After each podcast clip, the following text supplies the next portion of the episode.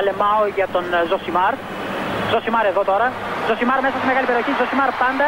Ζοσιμάρ θα κάνει το σουτ και γκολ. Φοβερό το γκολ του Ζοσιμάρ και πάλι. Ο Περέιρα Ζοσιμάρ, είκοσι τεσσάρων χρόνων παίκτης της Βοτακόβο. Να λοιπόν, ο Ζοσιμάρ, ο αποκαλούμενος μαύρος ράμπο από τον πατέρα του, που ήθελε λέει να τον κάνει πυγμάχο και να πάρει τα πρωτεία του Κάσιους Κλέη. Τελικά ο ίδιος προτίμησε να γίνει ποδοσφαιριστής και πράγματι φαίνεται τελικά αυτός είχε το δίκιο. Το δίκιο λοιπόν με το μέρος του Ζοσιμάρ. Η ατάκα είναι από... Όχι, δεν είναι ακριβώς η τελευταία σκηνή, είναι η προτελευταία σκηνή της ε, ταινίας από το θρύλο του χίλια εννιακόσια του Τζουζέπε Τορνατόρε με τον Τιμ Ροθ, που κάθεται με το φίλο του ε, Μαξ Τούνι, Μαξ Τούνι είναι το όνομα του χαρακτήρα, κάθονται και τα συζητάνε σε μια αγωνία στο αμπάρι και κάποια στιγμή γυρίζει ο Μαξ Τούνι και του λέει ότι ξέρεις τι, δεν έχεις ποτέ ξοφλήσει, αν έχεις ακόμα μια καλή ιστορία να πεις και κάποιον να την ακούσει. Αυτή είναι η ατάκα. Γιατί σας την είπα τώρα αυτή την ιστορία? Γιατί αυτό συνέβη σήμερα. Ήμουνα στα όρια του ξοφλημένου. Τι εννοώ? Εννοώ ότι εδώ πέρα θα λέμε ανοιχτά, με ειλικρίνεια. Χθες το βράδυ είχαμε κοπή πίτας, πάρτι εταιρικό, ξεφτυλιστήκαμε. Το λέω καθαρά, το, το δηλώνω. Δεν έπρεπε να έχουμε σταματήσει νωρίτερα. Δεν έγινε καλός υπολογισμός. Ξεφτυλιστήκαμε. Έχω έρθει δουλειά με hangover, χωρίς καμία προετοιμασία. Χωρίς κανένα θέμα επικαιρότητας να με τριγκάρει. Ξέρω ότι χρωστάω τον Κριστιανό Ρονάλντο, αλλά δεν μπορώ να τον ξεπετάξω με τον Κριστιανό Ρονάλντο, ολόκληρος Ρονάλντο. Δηλαδή, δεν μπορώ να. Πρέπει να κάτσω να το κάνω, να το οργανώσω, να το φτιάξουμε όπως πρέπει το συγκεκριμένο πόντο. Κάτι για το οποίο δεν είχα το χρόνο σήμερα. Και κάθομαι απελπισμένος. Και περνάει ο Κανελόπουλος με τον Αμπαντζή, τα παιδιά του One Man, που κάνουν και το podcast του One Man. Το Uncut, τους περιγράφω την τραγική κατάσταση στην οποία βρίσκομαι. Και πετάγεται ο γίγαντας Κανελόπουλος και λέει, ρε εσύ, πες αυτή την ιστορία που χρωστάς. Και τον κοίταξα, δηλαδή, του λέω ότι καθάρισα. Είσαι μεγάλος, είσαι τεράστιος, έφυγε ένα βάρος από πάνω μου, πάμε. Μπαίνουμε στο στούντιο και γράφουμε, θα πάω να πω την ιστορία που χρωστάω. Γιατί όχι στο φινάλε, γιατί όχι. Premier League καλύψαμε. Ελληνικό πρωτάθλημα καλύψαμε, τι είχε αλλάξει δηλαδή από τα τελευταία δύο podcast? Ξανά τα ίδια να πούμε για τις ελληνικές ομάδες. Τα βλέπετε στο χορτάρι. ΑΕΚ, Παναθηναϊκός, Ολυμπιακός. Τα είπαμε. Να πούμε το πώς κατάφερε να αποκλειστεί πάλι ο Άρης στο κύπελλο. Ε, οκ. Okay. Δεν είναι περιεχόμενο για να στηρίξουμε podcast. Για την Premier League τα είπαμε. Τη Champions League δεν έχει ξεκινήσει ακόμα. Τι να πούμε. Ολόκληρο podcast για τη μεταγραφή του Μαντσίνη. Μπείτε να διαβάσετε την ανάλυση που βάλαμε στο Σπορ είκοσι τέσσερα. Δεν υπήρχε τίποτα. Ελάτε και στη θέση μου. Διάλεξα τη, τη χειρότερη μέρα για να ξενυχτήσω. Τη χειρότερη. Αλλά δεν έχεις ποτέ εξοφλήσει. Αν έχεις μία καλή ιστορία να πεις και κάποιον να την ακούσει. Έχω σας να την ακούσετε. By the way, πατήστε follow, subscribe. Μην το λησμονείτε το follow, γιατί είστε πολύ περισσότεροι εσείς που ακούτε από αυτούς που έχουν πατήσει και το follow. Οπότε έχουμε περιθώριο να ανέβουμε. Έχω σας να την πω λοιπόν την ιστορία. Και εντάξει, το αν είναι καλή ή όχι, εντάξει. Ας πούμε ότι είναι καλή. Είναι η ιστορία του τι έζησα την ημέρα που πήραμε τους Ολυμπιακούς Αγώνες. Παρασκευή πέντε Σεπτεμβρίου του χίλια εννιακόσια ενενήντα επτά. Δηλαδή, ήμουν, για να τα βάζουμε και σε ένα πλαίσιο τα πράγματα, είκοσι χρόνων. Τέσσερις μήνες πριν γίνω είκοσι ένα. Εντάξει. Τότε η διαδικασία ήταν στη Λοζάνη, στην έδρα της ΔΟΕ. Εγώ δούλευα στην Επιτροπή Διεκδίκησης Ολυμπιακών Αγώνων, γιατί είχα το τρομερό ατού σαν εικοσάχρονος να ξέρω ίντερνετ. Πώς λέμε, ρε παιδί μου, μάθει μια τέχνη. Ε, κατάλαβες. Ξέρω ίντερνετ. Εντάξει. Εκεί βρισκόμαστε. Αυτός έχει ίντερνετ σπίτι του. Σε δείχνανε με το δάχτυλο. Όταν προσλήφθηκα, μάλιστα, ε, δεν είχαν ίντερνετ στα γραφεία αυτοί. Δηλαδή, δεν είχαν. Δηλαδή, τους λέω: εγώ θα βρίσκουμε εδώ ειδήσεις, αυτά πράγματα που δεν μπορείτε να βρείτε. Δηλαδή, τους φαινόταν κάτι συγκλονιστικό το ότι εγώ θα βρίσκα ειδήσεις στο ίντερνετ μία-δύο μέρες πριν τις γράψουν οι ελληνικές εφημερίδες. Εκεί βρισκόμαστε. Και δεν είχαν ίντερνετ. Εν πάση περιπτώσει, κάποια στιγμή βάλανε, δουλεύαμε εκεί. Ου, είχαμε φτιάξει το site των Ολυμπιακών Αγώνων, της υποψηφιότητας δηλαδή. Είναι μεγάλη ιστορία αυτή, μέσα στα λεμπόρο. Κυριακή φεύγαμε για την Ελβετία. Έχασα το αεροπλάνο. Αυτό είναι μια ξεχωριστή ιστορία. Γιατί όπως και σήμερα, ξεφτυλίστηκα το προηγούμενο βράδυ και κατάφερα να φτάσω την ίδια μέρα παίρνοντας άλλες πτήσεις, παίρνοντας τρένα, δηλαδή ένα τέτοιο πράγμα. Έχει γίνει. Μην το παλατιάσουμε. Είμαστε στην Ελβετία. Μένουμε στη Γενέβη. Εκεί ήταν η βάση μας, εκεί ήταν το ξενοδοχείο. Δευτέρα, Τρίτη, Τετάρτη, Πέμπτη, Παρασκευή δουλεύουμε, πηγαίνουμε, ερχόμαστε με κάτι πούλμαν, με κάτι τέτοια στη Λοζάνη, που ήταν η έδρα της ΔΟΕ, και την Παρασκευή έχουμε πάει από πάρα πολύ πρωί, όχι στα γραφεία πλέον, αλλά στο Palais de Bollières, στην έδρα της ΔΟΕ, διότι είναι η μέρα που θα αποφασιστεί ποια πόλη θα διοργανώσει τους Ολυμπιακούς Αγώνες του δύο χιλιάδες τέσσερα. Το πρωτόκολλο λέει ότι την ημέρα που βγαίνει η, η απόφαση, που ψηφίζουν οι αθάνατοι, ας πούμε, εντάξει, γίνεται η τελική παρουσίαση κάθε πόλης. Δηλαδή έχουν καταθέσει τους φακέλους τους προφανώς, αλλά γίνεται και ένα τελευταίο που είναι μπροστά στους αθάνατους και πηγαίνει η εκάστοτε πόλη και κάνει την τελική της παρουσίαση. Έχει, ξέρω εγώ, μισή ώρα, μία ώρα στη διάθεσή της, ένα τέτοιο πράγμα. Θυμίζω, υποψήφιες ήταν το Cape Town, η Στοκχόλμη, το Buenos Aires, η Ρώμη και η Αθήνα. Είμαστε λοιπόν μαζεμένοι εκεί. Μανώλης Μαυρομάτης εκπληκτικός, ε, το κάτι το άλλο. Εντάξει, υπήρχε αυτή η, πώς να το πω τώρα, το ενδιαφέρον ότι και καλά στην τελική παρουσίαση, ας πούμε, κάθε πόλης υπάρχει και ένα κρυμμένο χαρτί. Όχι ουσίας, δηλαδή δεν θα ανακοίνωνε ξαφνικά η Αθήνα, ξέρω εγώ, ότι θα φτιάξει και άλλα πέντε γήπεδα. Δεν, δεν θα ήταν αυτό, αλλά κάτι σαν τρίκ στην παρουσίαση που θα την κάνει την παρουσίαση πιο ελκυστική για να κερδίσει τους ψήφους. Εντάξει, σύμφωνα με το αποκλειστικό ρεπορτάζ που είχε πάντα ο Μανώλης Μαυρομάτης στη ζωή του, έχετε μαζί και λέει λοιπόν, θα μπει πρώτος ο Λουτσιάνο Παβαρότη και θα τραγουδήσει το Όσο Λεμίο και μετά θα ακολουθήσουν οι υπόλοιποι. Εντάξει, ο Παβαρότη ήταν ήδη, ήταν όντως εκεί. Το άλλο δεν νομίζω ότι θα αποκρίνει την πραγματικότητα, δηλαδή δεν θυμάμαι να τραγουδάει ο Παβαρότη. Εντάξει, αλλά μας έλεγε θα τραγουδήσει ο Παβαρότη. Η δική μας κίνηση, ας πούμε, νομίζω ότι είχαμε βγάλει ένα παιδί.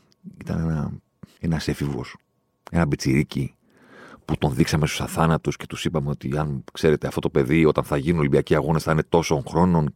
Ένα τέτοιο πράγμα. Εντάξει. Το highlight εκείνης της παρουσίασης, την οποία δεν είχαμε δει από κοντά. Δηλαδή, ήταν, έβλεπες μέσα από τηλεοράσεις τι συμβαίνει στην αίθουσα. Δεν μπορούσε να μπει στην αίθουσα που γίνεται η παρουσίαση. Ήταν μόνο η παρουσίαση και αθάνατη. Απέθαντη εκεί, ρε παιδί μου. Εντάξει.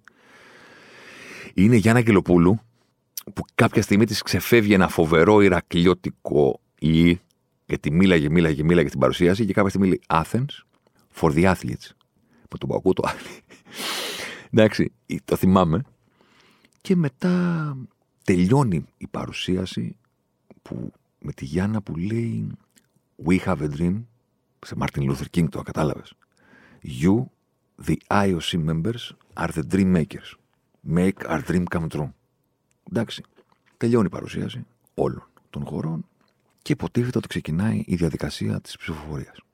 Αν θυμάμαι καλά, η διαδικασία της ψηφοφορίας έχει τον κανονισμό ότι, ξέρω εγώ, κάθε φορά που ψηφίζουμε αποκλείεται η τελευταία πόλη. Δηλαδή ψηφίζουμε, δεν κερδίζει ο πρώτος. Φεύγει ο τελευταίος μέχρι να πιάσει κάποιος το πενήντα τοις εκατό. Νομίζω κάπως έτσι γινόταν η διαδικασία. Το οποίο κανείς δεν μπορούσε να προβλέψει, ας πούμε, πόση ώρα θα κρατήσει. Εντάξει, στο φινάλε δε της παρουσίασής μας, για να τα λέμε κιόλας δηλαδή, είχε ένα φοβερό βίντεο, το οποίο ούτε το είχα δει πριν, ούτε το έχω πετύχει πουθενά έκτοτε. Ήταν ένα βίντεο το οποίο προφανώς είχε φτιαχτεί για εκείνη την παρουσίαση και δεν το είδαμε ποτέ ξανά. Το οποίο είχε μεγάλες στιγμές του ελληνικού αθλητισμού. Θα μου πείτε, ναι, εντάξει, έχουμε δει τέτοια μοντάζ χιλιάδες. Είχε κάτι το ιδιαίτερο αυτό το βίντεο. Δεν είχε μουσική υπόκρουση, όπως συνήθως έχουν τα επικά μοντάζ, ας πούμε. Εντάξει. Και δεν είχε ούτε περιγραφή. Με κάποιο τρόπο ήταν ένα βίντεο το οποίο είχε μόνο το φυσικό ήχο της σκηνής που έβλεπες. Δηλαδή είχε, ρε παιδί μου, τον Πύρο να σηκώνει τα βάρη στους Ολυμπιακούς Αγώνες της Βαρκελώνης και της ε, Ατλάντα και είχε μόνο τον ήχο μέσα από το, το, το γήπεδο. Εντάξει, εγώ, να ξέρετε, δεν είμαι δύσκολος. Ούτε στο κλάμα, ούτε στη συγκίνηση. Ίσα ίσα. Πολύ εύκολος. Πολύ γρήγορος. Και μόνο το γεγονός ότι το θυμάμαι αυτό το βίντεο ακόμα και σήμερα, που έχουν περάσει είκοσι πέντε χρόνια, ας πούμε, από τότε, μπορώ να σας περιγράψει για το τι ήταν αυτό που βλέπαμε. Δηλαδή, είχε ακόμα και στιγμές από το μπάσκετ του το ενενήντα έξι στην Ατλάντα, που δεν κάναμε και τίποτα τρομερό, που είχε, άκουγες, ξέρεις, πώς κάνουν τα παπούτσια πάνω στο, στο παρκέ. Είχε το άλμα της Μπακογιάννη, το του Μελισανίδη. Ό,τι μπορείτε να φανταστείτε, ακόμα και γκολ ελληνικών ομάδων, ας πούμε, στο ποδόσφαιρο στην Ευρώπη, μόνο με τον ήχο το φυσικό. Ένα βίντεο βγήκαμε από την αίθουσα κουρέλια. Όσοι, εν πάση περιπτώσει, είχαν μέσα τους το να ξέρεις. Το να συγκινηθούν, ρε παιδί μου. Το να πούνε ότι εντάξει. Καταλαβαίνω ότι τώρα ακούγεται λίγο περίεργο. Αλλά εγώ είμαι εύκολος στη συγκίνηση. Δεν είναι ότι είχαμε συγκίνηση, ξέρεις, τύπου ότι Παναγία μου, ας πούμε, να πάρουμε τους Ολυμπιακούς Αγώνες και το πόσο σημαντικό είναι αυτό που γίνεται. Εγώ ήμουν εκεί είκοσι χρόνων τώρα. Με τι μυαλό τώρα να σκεφτώ πώς θα επηρεαστεί η ζωή μου αν πάρουμε ή αν δεν πάρουμε τους Ολυμπιακούς Αγώνες εκείνη την ημέρα. Δεν είχα το μυαλό να το κάνω αυτό το πράγμα, ούτε και τη διάθεση κιόλας. Απλά, ε, όταν συμμετέχεις σε κάτι, προφανώς θέλεις να τους κερδίσεις. Δηλαδή, ξέρω εγώ. Δηλαδή, εννοείται ότι με ένοιαζε και ήθελα να πάρουμε τους Ολυμπιακούς Αγώνες. Όχι γιατί το είχα βάλει στο κεφάλι μου ότι αυτό θα σημαίνει ένα, δύο, τρία, τέσσερα, πέντε πράγματα για την πρωτεύουσα, για την πόλη που ζω. Αλλά γιατί, οκ, okay, γιατί. Γιατί να μην τους πάρουμε. Τους είχαμε χάσει τον μεταξύ όταν είχαμε διεκδικήσει να πάρουμε τους ε, στα εκατό χρόνια, το ενενήντα έξι, τότε που κάθε μπιτσιρίκι που σεβόταν τον εαυτό του ορκίστηκε ότι δεν θα ξαναπιεί κοκακόλα. Ε, το θυμάστε αυτό. Που βάλαμε στο κεφάλι μας ότι φταίει η Coca-Cola που είναι η Ατλάντα, η πόλη της, και αυτή πήρε τους Ολυμπιακούς Αγώνες από εμάς, η κακιά. Οπότε κάθε παιδί εκείνη την ημέρα που χάσαμε τους Ολυμπιακούς Αγώνες Ατλάντα είπε: δεν ξαναπήρω Coca-Cola, την μποϊκοτάρω για να την τιμωρήσω, να τη ρίξω έξω. Να φαλυρίσει η Coca-Cola, ρε παιδί μου, για το κακό που μας έκανε. Που μας πήρε τους Ολυμπιακούς Αγώνες. Μας περνάει η συγκίνηση, εντάξει, και τώρα πρέπει να περιμένουμε να βγει η απόφαση. Τρεις ώρες, τέσσερις ώρες, πέντε ώρες, έξι ώρες. Όσες κρατήσει. Ε, ξέρω εγώ, τι θα κάνεις. Άγχος, ρε παιδί μου. Δηλαδή, και να μην έχεις, αρχίζει να σου δημιουργείται με την αναμονή. Εν τω μεταξύ, δημοσιογράφοι τώρα εκεί κακό. Όπως καταλαβαίνετε, η δουλειά του δημοσιογράφου είναι η παπάντζα και η εκτίμηση και τέτοια. Κάθε πέντε λεπτά εμφανίζονταν ένας τύπος, όχι ο ίδιος, κάτι διαφορετικός, ο οποίος. Ήμουν και μικρός και τότε και τους άκουγα άλλους, πούμε. Σε έπιθε ότι είναι δεδομένο ότι δεν θα κερδίσουμε. Δηλαδή, έρχονταν ένας και τι έχετε άγχος. Καλά, σοβαρά μιλάτε. Ρε, το Cape Town θα κερδίσει. Μαντέλα, ρε. Μαντέλα, Αφρική. Θα...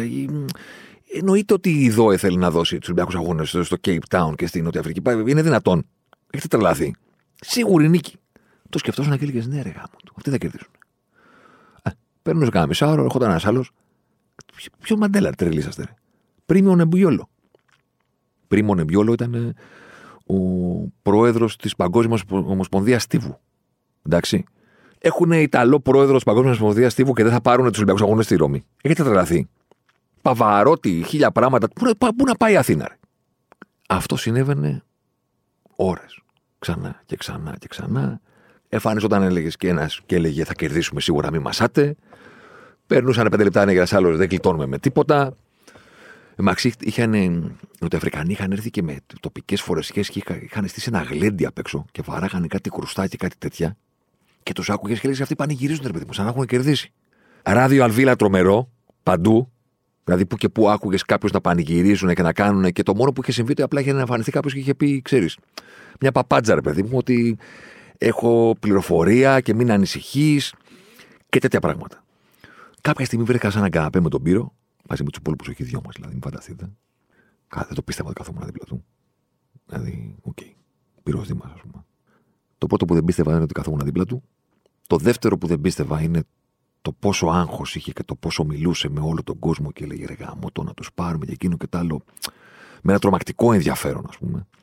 Και το τρίτο που δεν πίστευα είναι ότι για πρώτη φορά στη ζωή μου κάθισα δίπλα σε έναν άνθρωπο ο οποίος κάπνιζε περισσότερο από μένα. Δεν έχω δει κανένα να καπνίζει περισσότερο από μένα. Όταν του, του δίνω και καταλαβαίνει, ρε παιδί μου, κατάλαβες. Στο chain smoking δηλαδή, του εδώ καθόμαστε και δεν έχουμε τι να κάνουμε, και δώσ' του και πάρ' του και δώσ' του και πάρ' του το τσίγαρο.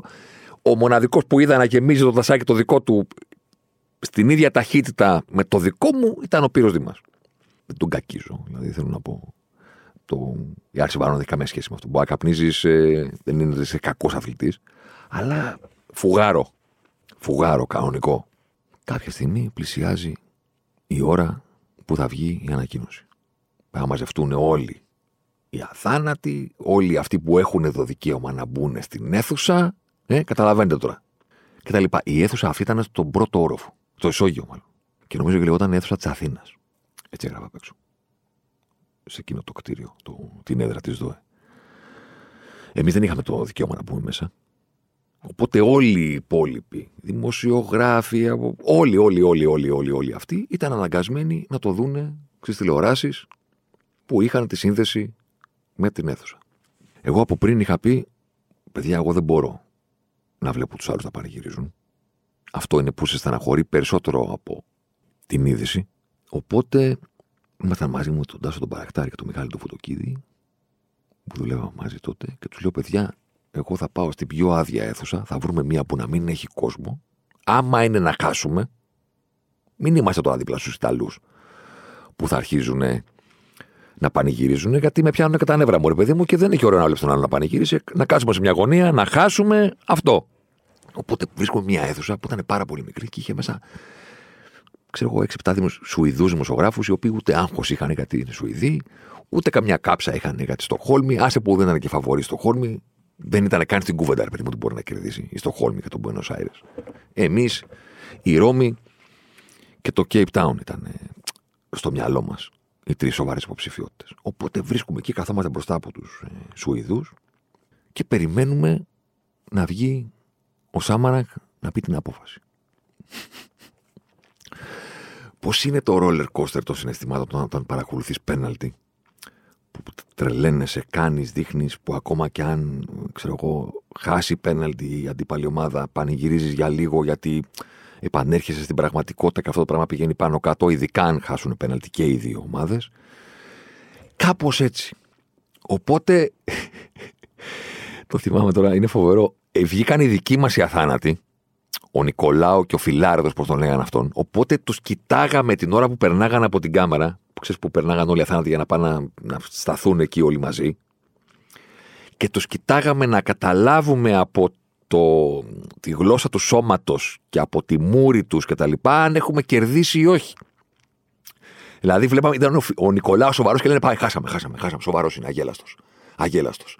Δηλαδή, άμα τους είχαμε πάρει, θα, αυτή τη μούρη θα είχε. Με τίποτα. Βγαίνει ο Φιλάρετος και κάνει με τα χέρια, είχε σταυρωμένα, και κάνει ένα νόημα με το χέρι του, το οποίο είναι... δεν, δεν είχε κάποιο συγκεκριμένο αποτέλεσμα. Δηλαδή δεν ήταν ότι έκανε επιδοκιμαστικό νόημα, thumbs up τους πήραμε, ότι έκανε ok ή κάτι τέτοιο. Μπορεί και να μην έκανε τίποτα. Εμείς νομίζαμε ότι κάτι έκανε. Και βγαίνει και ο Νεμπιόλο με τα χέρια σταυρωμένα και περπατάει. Οπότε αρχίζουμε να φωνάζουμε ότι χάσανε. Τελείωσε, ρε παιδί μου, δεν μπορεί, χάσανε. Και κορυφώνεται, κορυφώνεται, κορυφώνεται όλο αυτό το πράγμα, ας πούμε. Και φτάνουμε στη στιγμή που παρακολουθήσατε κι όλοι. Εν πάση περιπτώσει, όσοι το θυμάστε τότε, γιατί έχουμε και πολύ μικρό κόσμο πλέον στο ακροατήριο του Ζοσιμάρ. Ανοίγει ο Σάμαρανκ το φάκελο και λέει το Ace Athens. Ε. Γκολ, ρε παιδί μου. Κεφαλιά του Δέλα με την Τσεχία, πώς να σου το πω. Κατάλαβες. Ένα τέτοιο πράγμα, με τέτοια έκρηξη συμβαίνει αυτή τη διαμαξή. Θυμάμαι, σηκωθήκαμε πάνω τόσο απότομα που φύγανε οι καρέκλες προς τα πίσω, πέσανε πάνω στους Σουηδούς. Τους ζητάγαμε συγγνώμη. Εν πάση περιπτώσει, μπαίνει εκεί τον γκολ. Εν πάση περιπτώσει, έχουμε πάρει τους Ολυμπιακούς αγώνες της Αθήνας. Είναι δικοί μας, θα γίνουν στην Αθήνα το δύο χιλιάδες τέσσερα. Και εκεί ξεκινάει ο σουρεαλισμός. Πώς είναι στα δελτία των ειδήσεων όταν έχει συμβεί κάτι κακό, χτυπά ξύλο, που λένε πάμε να δούμε πλάνα που μας έφτασαν πριν από λίγο, ε? Και λένε ζητάμε συγγνώμη από τον κόσμο, αλλά ένα μοντάριστα. Κατάλαβες. Και συνήθως, ξέρεις, είναι ένα πλάνο που κάτι βλέπεις και μετά, ξέρω εγώ, φαίνεται το έδαφος, γιατί τρέχει ο καμεραμάν και κρατά την κάμερα στα χέρια του και δείχνει κάτω το... τα πόδια του την ώρα που τρέχει, ας πούμε. Κάπως έτσι το έχω στο κεφάλι μου, γιατί, γιατί μπαίνει τον γκολ, παίρνουμε στους Ολυμπιακούς αγώνες και είκοσι χρόνων τώρα εγώ βλαμμένος, αρχίζω και τρέχω. Δηλαδή θέλω να πω, δεν είναι, δεν είναι φυσιολογική η αντίδρασή μου. Δεν είναι ότι πηγαίνω εδώ και να καγκαλιάσω τους υπόλοιπους τα λοιπά. Αρχίζω και τρέχω. Και κοιτώντας αριστερά-δεξιά μου, έχει μείνει είκοσι πέντε χρόνια μετά το τι αντίκριζα σε αυτό το πράγμα, ρε παιδί μου, σαν να τρέχω με μια κάμερα στους διαδρόμους αυτού του τεράστιου κτηρίου. Όλοι που δουλεύαμε μαζί, εδώ πανηγυρισμοί και τέτοια, γερακάρης Παύλος, ανάμεσα σε δύο-τρεις κοπέλες από το γραφείο τύπου να λέει ένα νερό λιποθυμό. Λιποθυμό, πέφτω κάτω, δεν μπορώ. Η αναπνοή μου. Θα πέσω κάτω. Εντάξει. Και ξαφνικά κάνει το κεφάλι μου έτσι και βλέπω στο πάτωμα, στο έδαφος, στα γόνατα, ο Ανδρέας Μαζαράκης. Τώρα Θα μου πείτε ποιος είναι ο Ανδρέας Μαζαράκης. Παιδιά, Google it. Δηλαδή, δεν ξέρω πώς να σας το περιγράψω. Ο Ανδρέας ο Μαζαράκης. Όσοι τον ξέρετε, τον ξέρετε. Όσοι δεν τον ξέρετε, δεν ξέρω αν θα σας βοηθήσει το Google να καταλάβετε κάτι. Τύπο μιλάμε. Αυτός είναι στα γόνατα. Κανονικά. Ποτάμι τα δάκρυα στα μάτια. Ποτάμι. Και έχει τα χέρια ψηλά στον ουρανό. Πλατούν, ρε παιδί μου. Εξώφυλλο. Και φωνάζει με στεντόρια φωνή. Πατέρα Δία, τα παιδιά σου σε ευχαριστούν. Εντάξει. Συμβαίνει αυτό το πράγμα μπροστά μου. Και αρχίζω και κατεβαίνω τις σκάλες. Μην με ρωτήσετε γιατί. Δεν υπάρχει λογική σε αυτό το πράγμα. Θέλω να πω, κατέβαινα προς τον, στο ισόγειο εκεί που ήξερα ήταν η αίθουσα. Δεν είχα κάποιο στόχο στο κεφάλι μου. Δηλαδή δεν κατέβαινα για να κάνω κάτι. Συνέχιζα να τρέχω σαν το βλάκα. Εντάξει. Την ώρα που κατεβαίνω κάτω λοιπόν, συνειδητοποιώ ότι δεκάδες, μην πω εκατοντάδες άνθρωποι, έχουν κάνει το ίδιο ακριβώς πράγμα. Τι είναι όλοι αυτοί? Θα σας πω εγώ τι είναι. Κάμερες, συνεργεία, καμεραμάν, μικροφωνατζίδες και λοιποί όλου του συρφετού της ελληνικής τηλεόρασης, οι οποίοι είναι με τις κάμερες στα χέρια και τα φώτα και τα μικρόφωνα έξω από την πόρτα της αίθουσας που μέσα γίνεται το πανηγύρι διότι έχουμε νικήσει και κουτουλού, κουτουλού, κουτουλού και τραμπουκίζουν τον ένα και μοναδικό security, ο οποίος στέκεται ο έρμος μπροστά στην πόρτα, πολύ απλά για να λέει στον κόσμο δεν μπορείτε να περάσετε. Δηλαδή, θέλω να πω, βρισκόμαστε στην έδρα της Διεθνούς Ολυμπιακής Επιτροπής. Εντάξει. Στο Palais de Bollières της Λοζάνης.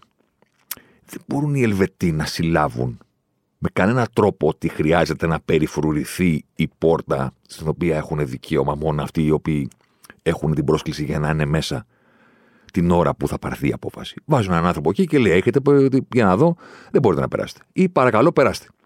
Ένας άνθρωπος είναι, γιατί να βάλουν παραπάνω? Δηλαδή, θα έρθουν χούλιγκανς και θα γυρίσουν να εισβάλλουν στην ε, τελετή. Ποιος να έρθει? Κανένας δεν μπορεί να έρθει. Έλα που έχουν πάει όλα τα τέρατα των ιδιωτικών καναλιών της ελληνικής τηλεόρασης και ξαφνικά κάπως ανοίγει την πόρτα και μπαίνει μέσα. Και μπαίνουν όλοι μέσα. Προφανώς μπαίνω κι εγώ μέσα, δηλαδή. Στο εκατό τοις εκατό μπαίνω μέσα. Και γίνεται αυτό το μπάχαλο.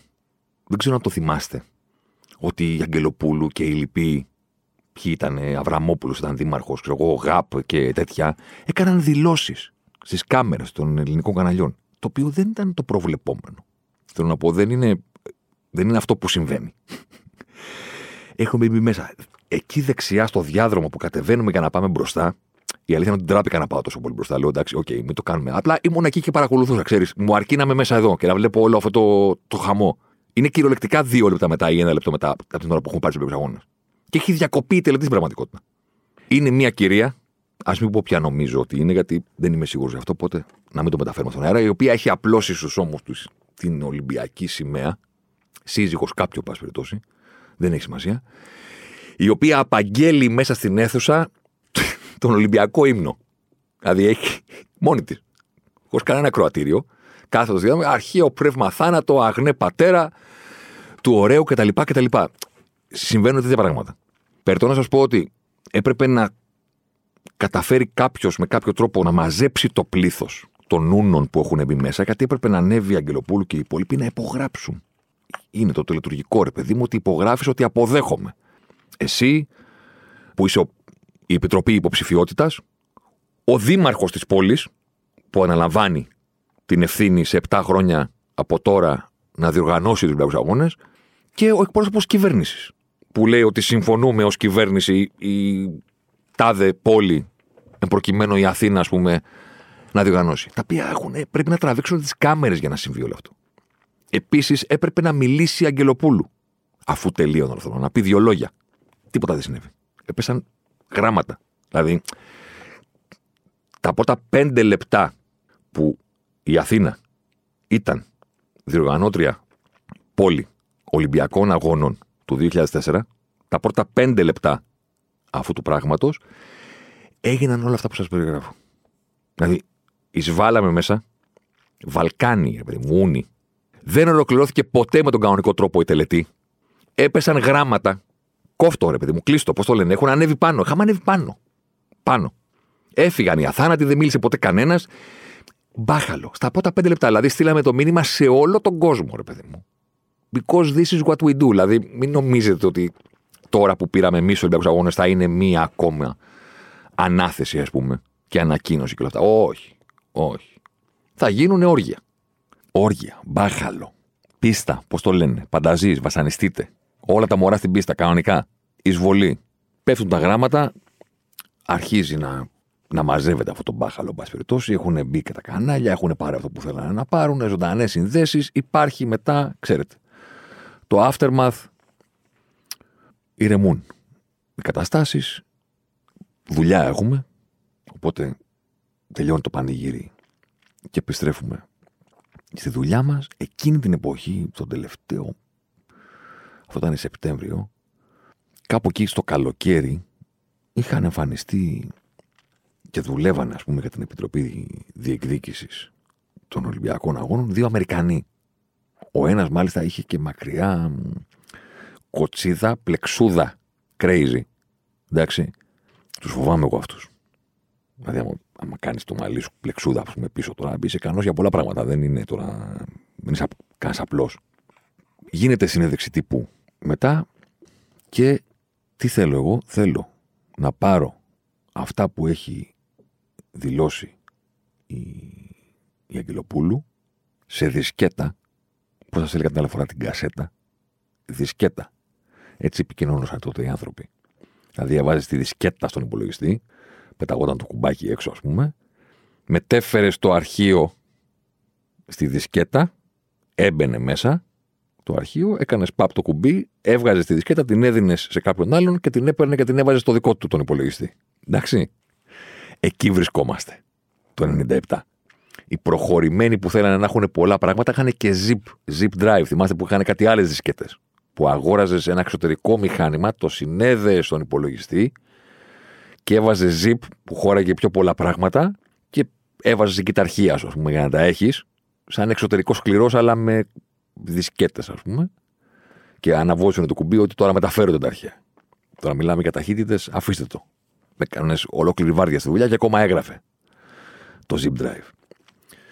Τι θέλω εγώ, θέλω τη δήλωση της ε, Αγγελοπούλου στα αγγλικά για να ανέβει στο site της Επιτροπής Διεκδίκησης και στα αγγλικά, αφού πλέον τα ελληνικά τα έχουμε κουτουλού, κουτουλού, κουτουλού.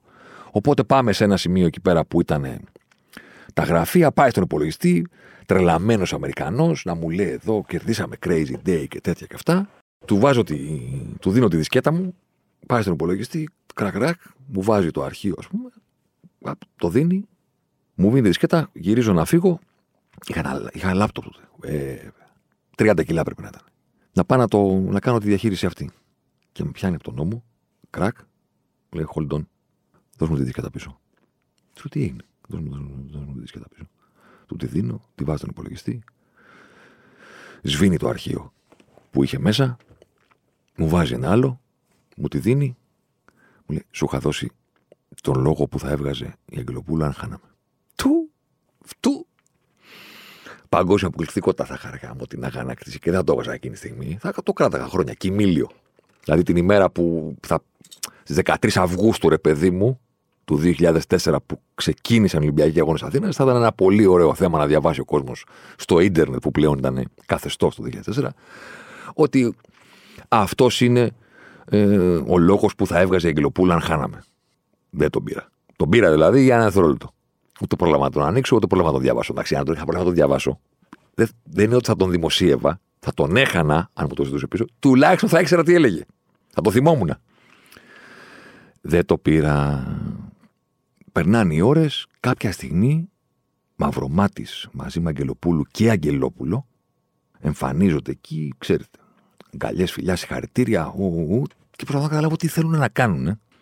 Και αυτό που θέλουν να κάνουν είναι ότι τους έχει πει ο Μαυρομάτης ότι ένας από τους εικονολήπτες της ΕΡΤ που ήταν μέσα στην αίθουσα, εντάξει, έχει δικό του πλάνο στο οποίο την ώρα της ε, ανακοίνωσης δεν τραβάει το Σάμαρανκ, αλλά έχει γυρίσει και τραβάει το ζεύγος, το Θόδωρο με τη Γιάννα, που κάθονται δίπλα-δίπλα και κρατιόνται σφιχτά χέρι-χέρι, ας πούμε, και έχει όλη την αγωνία τους μέχρι να ακουστεί το Athens, αλλά και την αντίδρασή τους εκείνη τη στιγμή.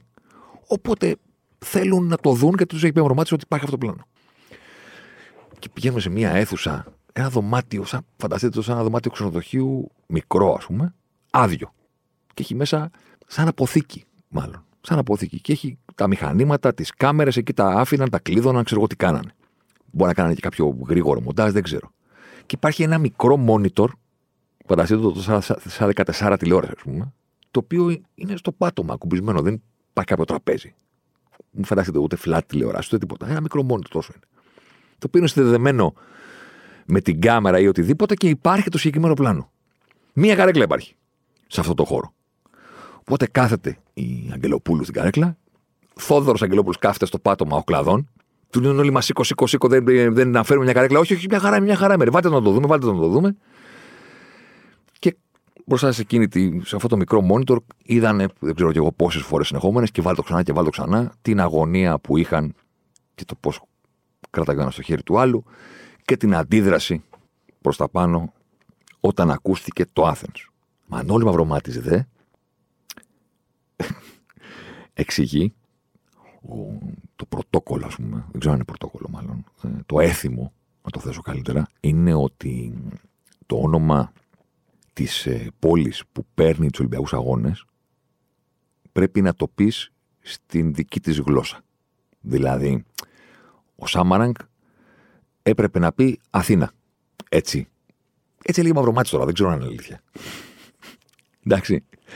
Οπότε, με το δικό του τρόπο, όλη την εβδομάδα του έλεγα Γιάννα μου, του Χουάν, του μάθαινα πώς προφέρεται το Αθήνα να το τονίσει και να το πει σωστά, αλλά από την πολύ του χαρά εκείνη τη στιγμή είπε Athens.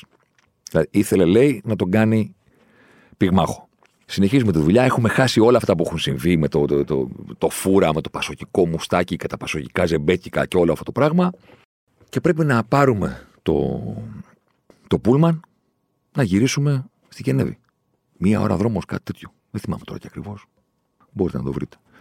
Συνειδητοποιούμε ότι έχει περάσει πάρα πολλή ώρα και δεν θα. Πού θα, τι θα φάμε. Δεν μου φάει τη μέρα. Σκουντής. Γίγαντας, σκούνταρχος με ένα κινητό στο χέρι, να προσπαθεί να μιλήσει με κάποιον που είχε γυρίσει νωρίτερα, δεν μπορώ να θυμηθώ ποιος δημοσιογράφος ήταν, και να του λέει: δεν υπάρχει τίποτα ανοιχτό τέτοια ώρα. Είναι έντεκα η ώρα τη νύχτα, ξέρω κάτι τέτοιο. Δεν υπάρχει εστιατόριο ανοιχτό, δεν υπάρχει κάτι. Βρες έναν τρόπο να κρατήσεις κάτι στο ξενοδοχείο ανοιχτό. Είμαστε τριάντα άνθρωποι, πεθαίνουμε της πείνας. Θα πέσουμε κάτω. Φτάνουμε, πάμε στο λόμπι του ξενοδοχείου, λιώνουμε. Πέφτουμε νεκροί σε κάτι καναπέδες. Έχω και μια φοβερή φωτογραφία με το σκουντί σε έναν από αυτούς τους καναπέδες από εκείνο το βράδυ. Και του λέμε τι έγινε με το φαγητό, το εστιατόριο. Λέει κλειστό. Κλειστό το εστιατόριο. Είναι λέει το μπαρ του ξενοδοχείου ανοιχτό. Έρχεται εκεί ένας δελαβεριτζής. Του λέμε τι. Λέει μόνο κλαμπ σάντουιτς έχουμε, γιατί είναι το μοναδικό πράγμα που φτιάχνει το μπαρ, ας πούμε, η κουζίνα του κτλ. Του λέμε ωραία. Μέτρα πόσοι είμαστε εδώ. Πόσους βλέπεις, είκοσι πέντε, δεκαοκτώ, τριάντα, δεν ξέρω πόσοι είμαστε. Φέρε ένα κλαμπ σάντουιτς στον καθένα. Μετά από λίγο έρχονται με αυτά τα τρόλια, τα, ξέρεις, τα ξενοδοχειακά, και εκεί επί τόπου πάνω στα τραπέζια του, του λόμπι και στους καναπέδες, να φάμε. Ε, τι να μας φτάσει τώρα το καναπέδι. Και θέλουμε κι άλλα. Τον φωνάζουμε αυτόν, του λέμε λοιπόν, φέρε κι άλλα. Όχι τα διπλά, ας πούμε, αλλά εν πάση περιπτώσει θέλουμε, ξέρω εγώ, δεκαπέντε ακόμα. Γυρίζει μετά από λίγο, λέει τελειώσαν τα υλικά. Δεν έχουμε. Πετάγεται, να σου λέει: ωραία, τι υλικά έχετε. Δηλαδή, η πιο ελληνική ερώτηση όλων των εποχών. Τι υλικά, ωραία, τέλειωσαν τα υλικά, τι υλικά έχετε. Και λέει, αυτός λέει: νομίζω ότι υπάρχει στην κουζίνα σολομός. Κάνα πρόβλημα. Δεν ξέρω αν υπήρχαν τα κλαψαντούς με σολομό τότε παντούς. Πέρα την πλάκα τώρα. Δηλαδή, δεν ξέρω αν είμαστε οι πρώτοι που παραγγείλαμε κλαψαντούς με σολομό ή αν το έχω φανταστεί. Επανήλθανε, πάση περιπτώσει, με νέα παραγγελία. Και με κλαμπ σάντουιτς με σολομό για να ολοκληρωθεί αυτή η βραδιά, αυτή η μέρα που δεν ξέρω κι εγώ πώς έχει κρατήσει, μέχρι που πήγαμε κατάκοποι για ύπνο. Φοβερός Μανώλης Μαυρομάτης δεν έμεινε μαζί μας σε όλη αυτή τη, την εξαθλίωση. Τότε, ξέρετε, καπνίζαμε μέσα στους, σε όλους τους χώρους. Δηλαδή, δεν, άλλα πράγματα, άλλες εποχές. Δηλαδή, ήμασταν στο λόμπι του ξενοδοχείου, τσιγάρα, κρασιά, κλαμπ, εδώ. Δουλέψαμε όλη τη μέρα να γιορτάσουμε τη νίκη. Μανώλο όμως έχει αποχωρήσει λίγο νωρίτερα με τον εξής τρόπο. Σηκώνεται κάποια στιγμή όρθιος, λέει: εγώ πρέπει να πάω για ύπνο. Ήταν μια δύσκολη μέρα. Πρέπει να ξεκουραστώ. Σας ευχαριστώ που με πλαισιώσατε και απόψε. Αυτή ήταν η exit line του Μεγάλου Μανώλου. Την επόμενη μέρα δε δεν επιστρέψαμε στην Αθήνα, διότι δικαιώθηκε η φήμη που έλεγε ότι αν νικήσουμε, αν πάρουμε τους Ολυμπιακούς Αγώνες, θα κάτσουμε και μία μέρα παραπάνω. Όπερ και εγένετο, δεν επιστρέψαμε την επόμενη μέρα, κοιμηθήκαμε μέχρι το μεσημέρι, πήγαμε να πεθάνουμε τον ύπνο, ας πούμε, από όλη αυτή την εβδομάδα, και το βράδυ είχε γλέντι, παύλα πάρτι, παύλα δεξίωση σε ένα ξενοδοχείο κάπου εκεί στη Λίμνη, Μποριβάζ, κάτι τέτοιο. Γλέντι Γιάννα Αγγελοπούλου, δασκαλάκι σε όλους, πήραμε στους Ολυμπιακούς Αγώνες και γιορτάζουμε. Μετά κυμπινιάρι τραγουδιστή, θρίαμβος ρε παιδί μου, και γυρνάμε την Κυριακή. Εντάξει, δεν γυρίσαμε Σάββατο, γυρίσαμε την Κυριακή μία μέρα παραπάνω. Μπινιάρι ξεκίνησε το πρόγραμμα με Αριβεντέρτσι Ρώμα και καλά αστιάκι, ότι αποχαιρετάμε τους Ιταλούς που ήταν η υποψηφιότητα που νικήσαμε, ας πούμε, γιατί αυτή ήταν τελικά που βάλαμε από κάτω, όχι με μικρή διαφορά, με μεγάλη. Η αλήθεια είναι, ε, διάφορα ξεφτιλίκια τώρα, εκεί καταλαβαίνετε. Ζεπέτικα, πασοκικά, μιλάμε τώρα ενενήντα επτά, εντάξει, ο Αετός πεθαίνει στον αέρα, καταλαβαίνετε. Εκεί βρισκόμαστε. Στην καρδιά του Αετός πεθαίνει στον αέρα και σώμα μου και τέτοια πράγματα. Και γυρίσαμε την Κυριακή, μετά είχε και συναυλία στο Ζάπιο, νομίζω. Αλεξίου Νταλάρας. Αλεξίου σίγουρα. Και Νταλάρα δεν παίρνει όρκο.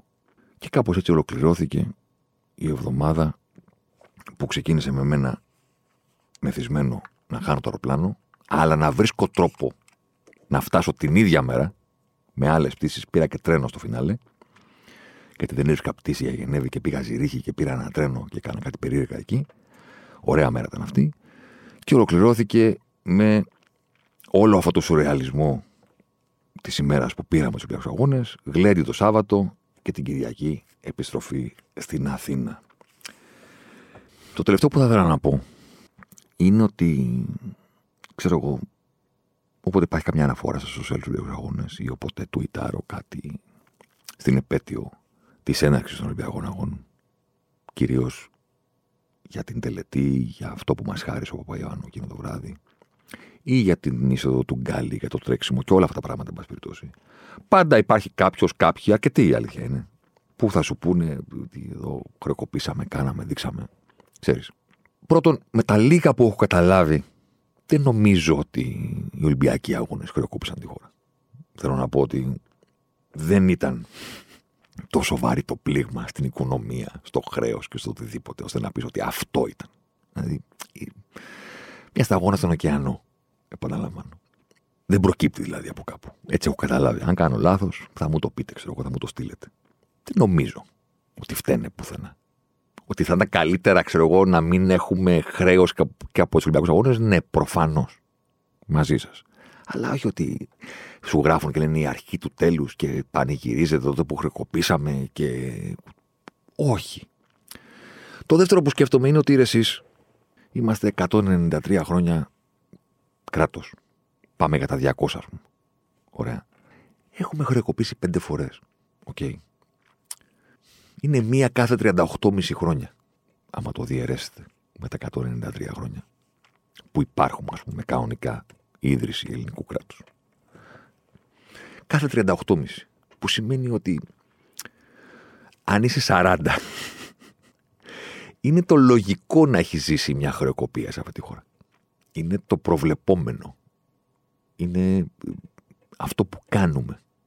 Τώρα, αν μαζί με τις πέντε φορές που έχουμε χρεοκοπήσει, ας πούμε, μία κάθε τριάντα οκτώ χρόνια, βάλεις μέσα πολέμους, κατοχή, εμφυλίους, χούντα και οτιδήποτε άλλο μπορεί κάποιος να προσθέσει μέσα σε αυτά τα εκατόν ενενήντα τρία χρόνια, ε, δεν θα αισθανθωτύψεις που έζησα ένα διάστημα στο οποίο τα πράγματα πήγαιναν καλά και ήμασταν χαρούμενοι. Εκεί θέλω να καταλήξω. Μία χρεοκοπία κάθε τριάντα οκτώ χρόνια έχουμε. Εμείς, η γενιά αυτή, μπορεί να μην ζήσαμε πολέμους, εμφυλίους, χούντα. Μπορεί μετά να έρθει βέβαια η κρίση, η χρεοκοπία και η πανδημία, ας πούμε, αν δεν προσθέσουμε και αυτή, που δεν είναι κάτι αμεληταίο δηλαδή. Θα γραφτεί στα βιβλία η πανδημία. Εντάξει, θα υπάρχει στα βιβλία της ιστορίας και σε εκατό χρόνια. Κάποια στιγμή, εκεί αποχαιρετώντας τα ογδόντα και μεγαλώνοντας και πηγαίνοντας προς τα Zeros, ζήσαμε ένα μοναδικό διάστημα στο οποίο δεν είναι ότι ήμασταν πλούσιοι, δεν είναι ότι είχαμε λυμμένα προβλήματα, αλλά ρε παιδί μου, δεν είχαμε αυτά που έχουμε συνήθως σε αυτή τη χώρα. Ωραία. Μία τέτοια περίοδος ήταν αυτή που πήραμε τους Ολυμπιακούς Αγώνες του ενενήντα επτά και ήμουνα είκοσι χρόνων και έλεγα ρε φίλε, Ολυμπιακοί Αγώνες. Και μετά πέρασα όλη αυτή την επταετία, ας πούμε, επειδή είχα και το, αυτό το κόλλημα, το ακόμα το έχω, και έλεγα πω, πω θα γίνει Αττική Οδός, αεροδρόμιο, μετρό. Γιατί αφορούσαν τη ζωή μου, δεν αφορούσαν το σε ποιο στάδιο θα γίνει ο τάδε αγώνας. Αυτό θα τελειώσει μέσα στις τριάντα μέρες που κρατάνε οι Ολυμπιακοί Αγώνες. Τα υπόλοιπα θα ήταν εδώ να μείνουν. Οπότε δεν είχα κανένα λόγο να μην είμαι χαρούμενος και να με τα περιμένω. Δηλαδή, τι θυμάμαι την πρώτη μέρα που άνοιξε το μετρό. Π.χ. δούλευα και στο κέντρο του. Και το συνοστισμό στο, στο σταθμό του Συντάγματος.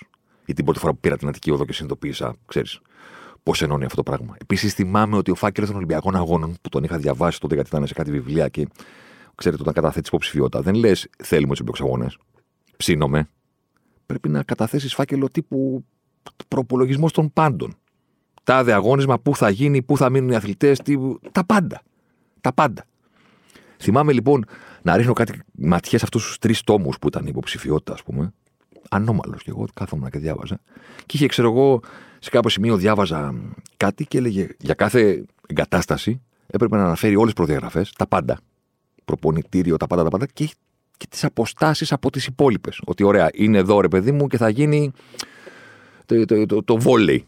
Ωραία, πόση ώρα είναι από τα υπόλοιπα, γιατί πρέπει να υπολογίσεις τις μετακινήσεις και των δημοσιογράφων και, τον, και του κόσμου. Και έγραφε, θυμάμαι, ότι το σεφ από το ΆΚΑ είναι τριάντα πέντε λεπτά, σαράντα, κάτι τέτοιο. Και το είχα διαβάσει και έλεγα, ρε, τι, τι γράφουμε εδώ, ρε. Ρε, θα μας δίνουνε. Λέμε ψέματα. Τι τριάντα πέντε λεπτά από το σεφ μέχρι το ΆΚΑ. Πάτε καλά. Ναι, γιατί έγινε ο Κηφισός και έφτασε η Εθνική Οδός μέχρι κάτω, κατάλαβες. Οπότε έγινε τελικά η απόσταση αυτή τόσο. Με την Ολυμπιακή Λωρίδα φυσικά, θυμάστε, που πήγαιναν αριστερά μόνο όσοι είχαν το δικαίωμα να πάνε. Σε κάθε περίπτωση φτιάχτηκε ο δρόμος και έγινε. Οπότε ρε γαμό, το ξέρεις. Τη δέχομαι τη μιζεριά και την κρίνια για ό,τι συμβαίνει σε αυτή τη χώρα, αλλά όχι ρε γαμό, το και για τους Ολυμπιακούς Αγώνες. Δηλαδή δεν μου το χαλάσει κανένας αυτό. Ούτε τη χαρά τότε, ούτε το σουρεαλισμό του Μανώλο και το σας ευχαριστώ, με πλησιώσατε και απόψε και όλα αυτά, ούτε και το τι ζήσαμε εκείνο το μήνα. Και σίγουρα, σίγουρα δεν μπορεί κανένας να μου χαλάσει. Ούτε την τελετή έναξης, ούτε όλο αυτό που έφτιαξα από Παπαγιάννου, ούτε αυτή την αισθητική που δεν μας άξιζε, γιατί ήταν δική του και όχι δική μας, αλλά σε κάθε περίπτωση ήταν τόσο ξεχωριστή και τόσο φανταστική και τόσο ελληνική, αλλά και ταυτόχρονα κατανοητή στον οποιονδήποτε. Και πάνω απ' όλα δεν μπορείς κανένα να μου στερήσει το πώς ένιωσα και το πώς νιώθω κάθε φορά, μα κάθε φορά που σκέφτομαι τη στιγμή που ο Γκάλης μπήκε στο στάδιο, έκανε μια περιστροφή για να δείξει τη φλόγα σε όλους και άρχισε. Λίγο αργά στην αρχή, λίγο σκουριασμένα, αλλά το βρήκε μετά το πέμπτο εκτό βήμα. Το τρέξιμο του Γκάλη, ρε παιδί μου. Αυτό που θα αναγνώριζες ανάμεσα σε χιλιάδες άλλα. Με τη δάτα ψηλά και το, το, το νόμο λίγο κάτω του μποξέρ, κατάλαβες. Αυτό. Ε, δε, ποτέ, ποτέ. Ποτέ δεν θα το ξεπεράσω, ποτέ δεν θα σταματήσει να με συγκινεί και ποτέ δεν θα αφήσω καμία χρεοκοπία και καμία πολιτική διαμάχη να μου πει ότι δεν είναι κάτι τρομερό και δεν είναι κάτι για να χαίρεσαι. Όχι είναι, ρε φίλε. Μπήκε ο Γκάλης και έκανε τη φλόγα έτσι. Και άρχισε να τρέχει απλά, απλά μου κάνεις. Ραντεβού την επόμενη εβδομάδα με λιγότερο hangover.